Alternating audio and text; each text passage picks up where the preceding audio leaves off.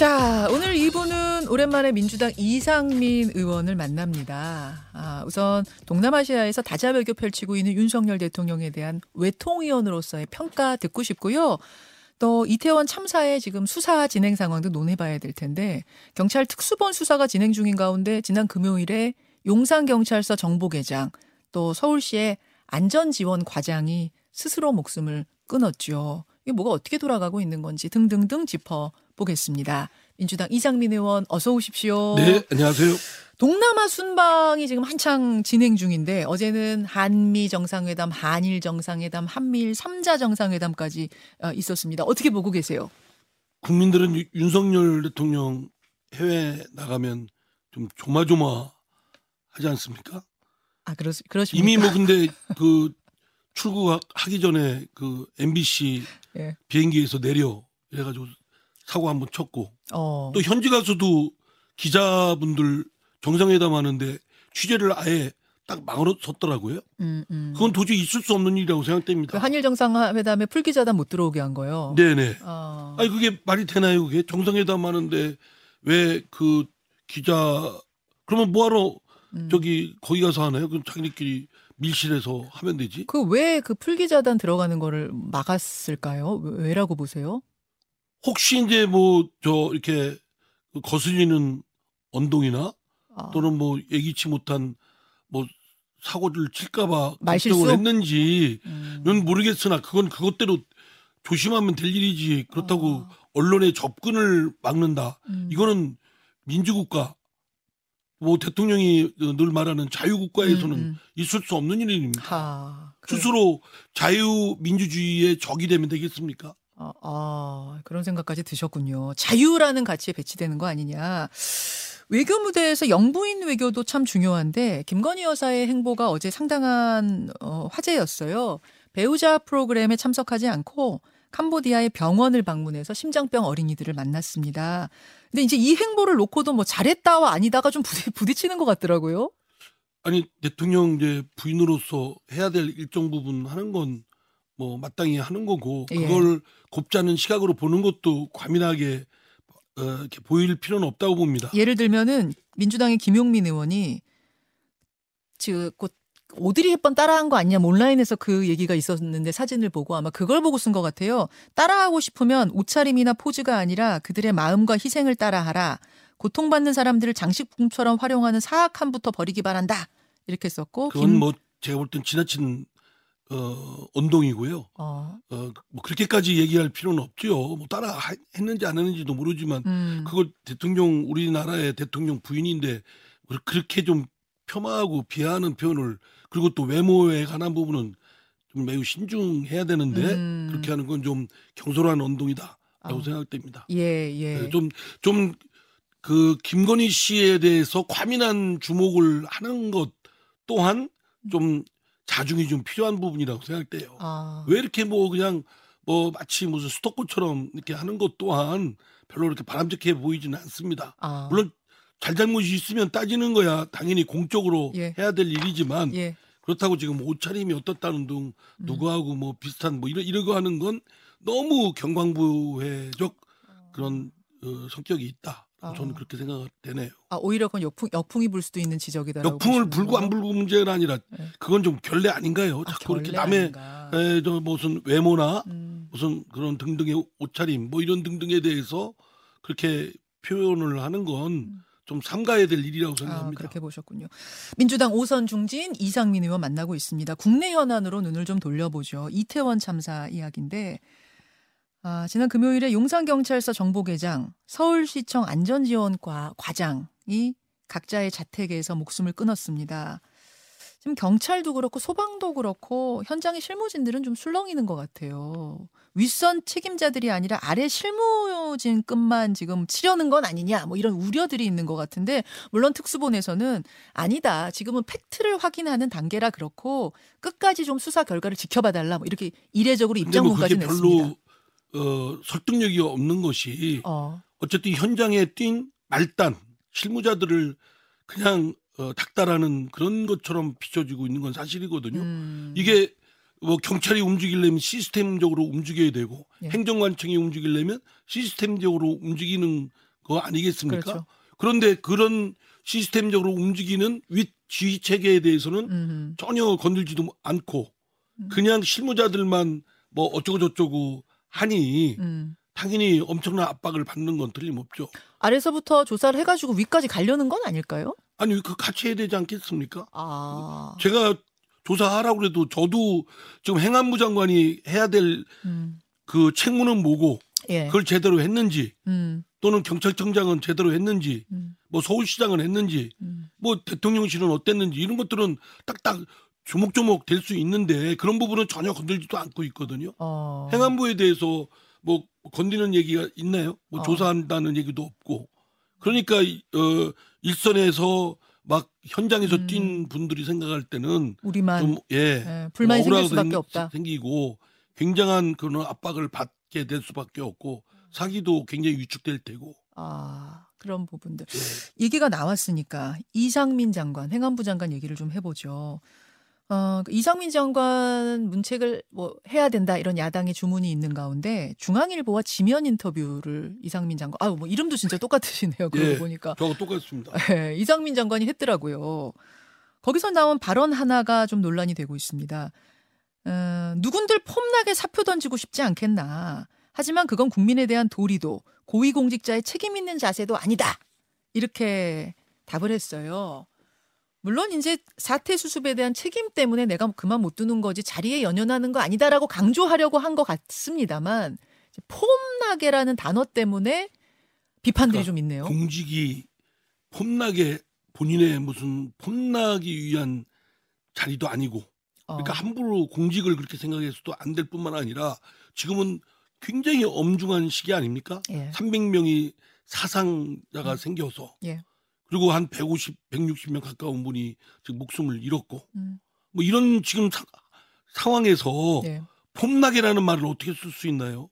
그러니까 기본적으로 지금 상황 인식에 대한 것도 제대로 안 되어 있는 음. 매우 그 그런 상황 인식 결핍되어 있는 어, 분이다. 공직자로서의 그런 자격이 흠결되어 있는 분이다라는 생, 판단밖에 안 됩니다. 아, 이게 또 저는 이제 이, 이 발언이 나오다 보면은 그냥 이렇게 말이 좀 헛나왔나 했는데 지면 인터뷰라고 한, 하는 걸 보니 이거 다 생각을 해서 신중하게 그- 쓴 그렇죠. 아, 걸 그리고 텐데. 우리가 말을 할 때도 이렇게 상황이나 이런 거 할 때 쓸말 안 쓸말 좀 골라서 하지 않습니까? 음. 더구나 장관이라는 자리에 앉아 있고 지금 주무 이태원 사태에 대한 주무장관으로서 음, 사실 고개를 들 수 없는 입장입니다.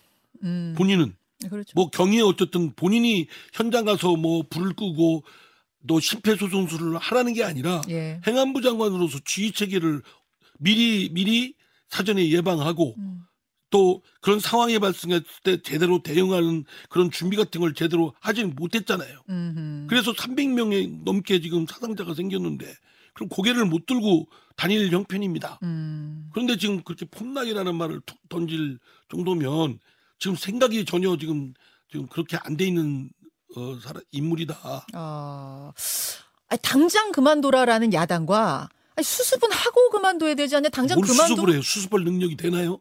지금 상황 인식도 제대로 안 돼 있고 어, 그것도 결핍되어 있고 지금 뭐 아, 지금 본인이 네. 장관으로서 주무장관으로서 제대로 못 해가지고 지금 이런 엄청난 사고 사태가 생겼는데 음, 그럼 물러나야지 무슨 수습을 해요? 수습할 능력이 안 되는데 수습을 하- 한다는 게 예. 말이 됩니까? 지난 지난주에 국감에서는 그 저 김대기 실장 대통령실의 김대기 실장 그 얘기하더라고요.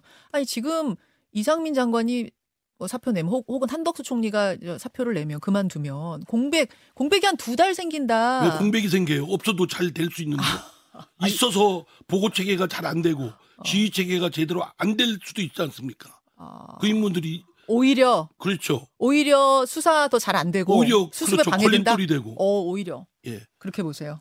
당장 그만둬야 된다. 진상 알겠습니다. 규명을 하는데도 아니 첫째는 이런 음. 엄청난 사태가 났으면 철저한 진상 규명을 해야 되고 음. 위아래 가릴 것 없이 예, 예. 성역 없이 예. 그리고 책임자 책임을 물어야 되고 음. 그리고 나서 이제 그 다음에 사태에 대한 사고에 대한 제도 보완 뭐 등등 해야 되는데 음. 거꾸로 하고 있잖아요. 제도를 뭐가 어쩌고 저쩌고 예, 해서 제도 개혁위원회 뭐, 뭐 그렇죠. 이렇게 하겠다. 그러니까 공부 못하는 사람들이 예. 공부 못하는 사람들이 보통 책, 책 참고서 탓합니다. 아, 알겠습니다. 알겠습니다.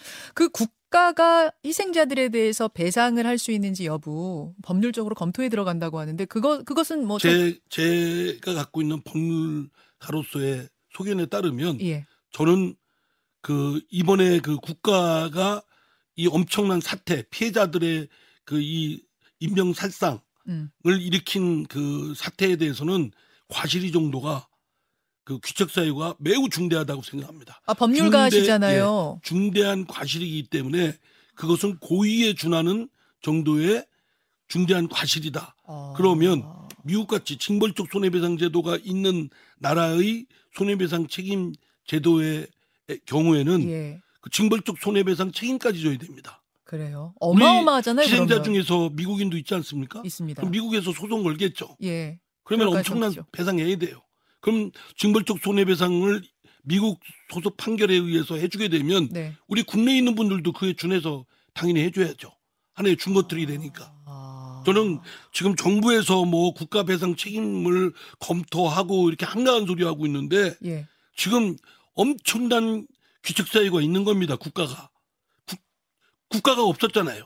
서울시가 없었고 어. 용산구청이 없었고 거의- 용산서가 없었고 고의라고 법원에서 판결 내릴 정도 수준의 예, 비견되는 중대한 결과가 나올 과실이다. 어, 법원에서 아니, 판단이 나올 뭐 거다. 엄청난 인파가 갔는데 예. 아무런 예비 준비하는 그런 조치도 안 했고 예. 또 예. 사고 나고는 112 신고가 있는데도 음, 뭐 음. 응하지도 않았고 네. 뭐 구호 체계도 응급 1시간 30분 뭐 있다가 왔고 그렇죠. 뭐뭐 거기 서장은 뭐, 매, 뭐 사고 난 지 다 끝난 이후에 연락이 되고 음. 뭐 행안부 장관도 그렇게 되고 뭐 음. 이런 엉망진창 어. 마치 그 옛날 그, 그 고장난 시계를 보는 것 같지 않습니까? 음. 그러면 이것 이 정도는 귀책 사유가 매우 그 엄중하다, 아. 중대하다. 그러니까 지금 정부에서 뭐 배상을 국가 차원에서 해줄지 말지 법률적 검토하고 자시고 할 그런 아이, 지금 사안이 한가한 예, 사안이 아니다. 좀 그렇게 법적으로 소송 걸리면 이건 엄청난 거다. 그리고 하나 더 말씀드리는 거는 예. 지금 진상 규명을 철저히 해야 됩니다. 음. 그래야 과실이 정도가 어느 정도인지를 파악을 할 수 있지 않겠습니까? 음. 책임자도 물을 수 있고. 예. 그런데 지금 배상 책임을 운운하면서 음.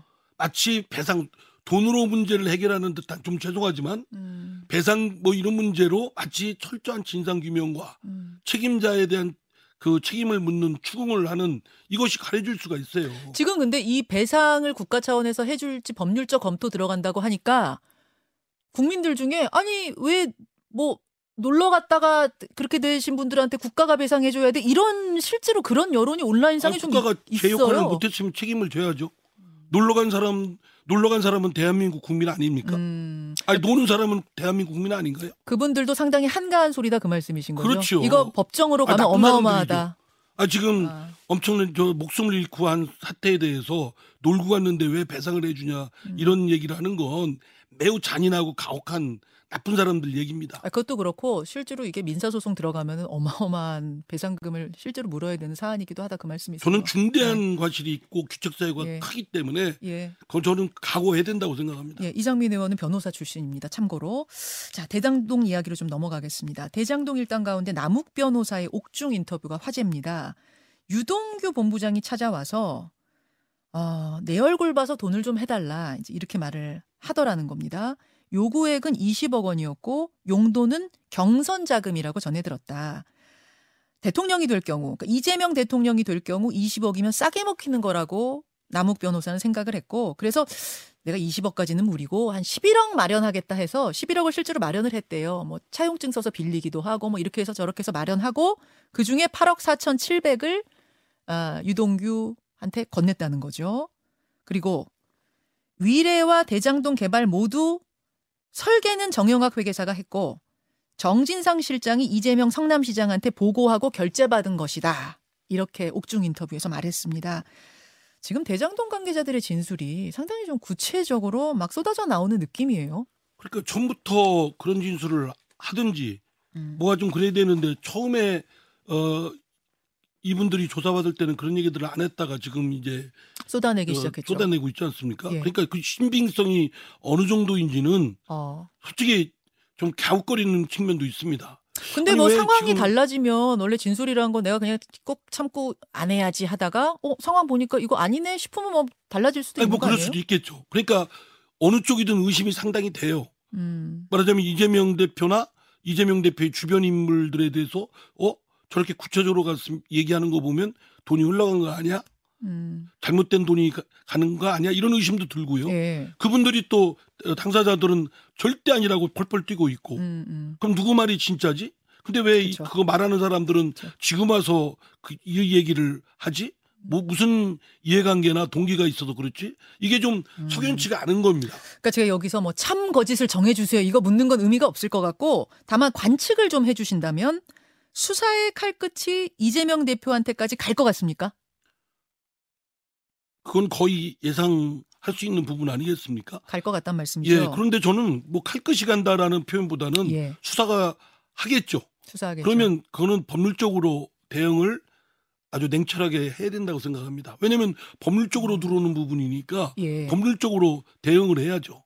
지금 나온 거로는 이재명 대표와 직접적으로 연관됐다든가 음, 뭐 그런 것들이 나온 거는 없어요. 예. 뭐 진술도 그렇고 음, 그냥 의심이 상당히 간다는 정황일 뿐입니다. 음. 그것만 가지고서 유죄 판결을 할 수는 없는 것이고 아, 죄인을 만들 수는 없는 거 아니겠습니까? 예. 뭐 의심스러울 때는 피고인의 이익으로 무죄 추정의 원칙이 우리 헌법의 대원칙이니까 음, 그 원칙에 따라서 엄격한 증명의 절차를 거친 증거에 의해서 음. 유죄 여부를 판단해야 되겠죠.